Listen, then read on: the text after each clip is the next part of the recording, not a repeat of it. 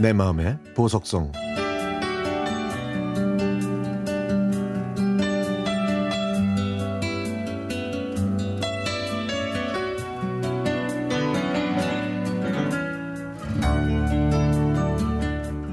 마음껏 화내고 짜증내.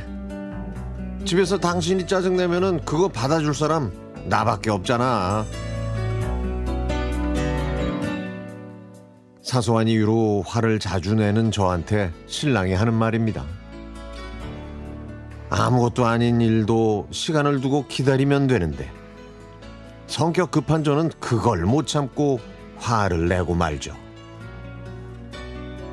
예를 들면 이런 경우입니다. 어버이날에 혼자인 엄마에게 전화 한 통 안 하는 일이나 아픈 엄마의 안부도 묻지 않고 친정집에 가자고 먼저 말하지 않는 일.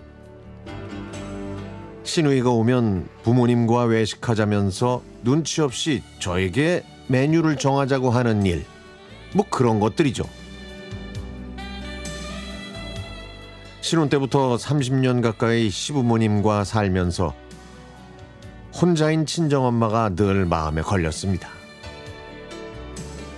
오죽했으면 제 딸이 어렸을 때 우리 집은 사람도 많고 웃음소리도 많이 나는데 외할머니는 혼자라 외롭겠다고 말을 했을까요?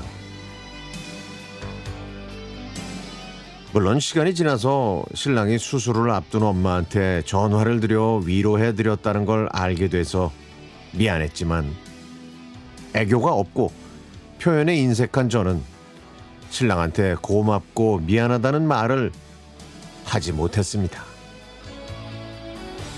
그렇게 2, 3일이 지나면 자연스레 일상으로 돌아왔고 신랑은 제 패턴을 다 안다는 듯 받아주었습니다.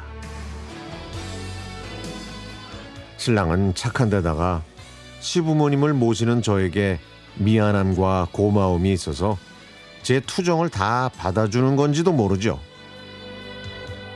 그래서 저의 가장 든든한 편은 바로 신랑입니다. 지금까지 부부싸움을 한 번도 안 했다고 하면 아무도 믿지 않는데요. 이건 사소한 일로 화를 내는 저를 다 이해하고 받아준 신랑 덕분입니다. 그래서요, 이번에는 신랑의 장점들을 한번 적어봤습니다. 첫째, 신랑은 무조건 제 편입니다. 둘째, 라면도 잘 끓이고 늦은 밤 야식을 부탁해도 전혀 싫은 내색하지 않고 다 해줍니다. 셋째, 손재주가 좋아서 뭐든 다 잘 고칩니다. 넷째, 무뚝뚝한 저와는 달리 애교가 많은데 그 애교는 오직 저에게만 사용합니다. 다섯째, 입맛이 까다롭지만 손칼국수를 좋아해서 사위가 집에 와도 칼국수를 잘하시는 엄마는 걱정을 하지 않습니다. 여섯째, 시부모님과 함께 사는데 항상 제 편에서 얘기해주고 시어머니와 저 사이에서 분위기를 맞춰서 집안을 화목하게 만들어줍니다. 일곱 번째, 우유부단한 저보다 판단력이 뛰어나서 제가 항상 믿고 따라갑니다. 여덟 번째, 제가 하면 안 되는 작은 일들이 신랑의 손을 거치면 다 해결됩니다. 아홉 번째, 낚시도 잘해서 싱싱한 우럭과 가자미를 먹을 수 있고 캠핑이나 여행을 가면 고기도 잘 굽습니다. 열 번째, 저에게 경제권을 주고 어떻게 쓰는지 묻지도 않고 믿어줍니다.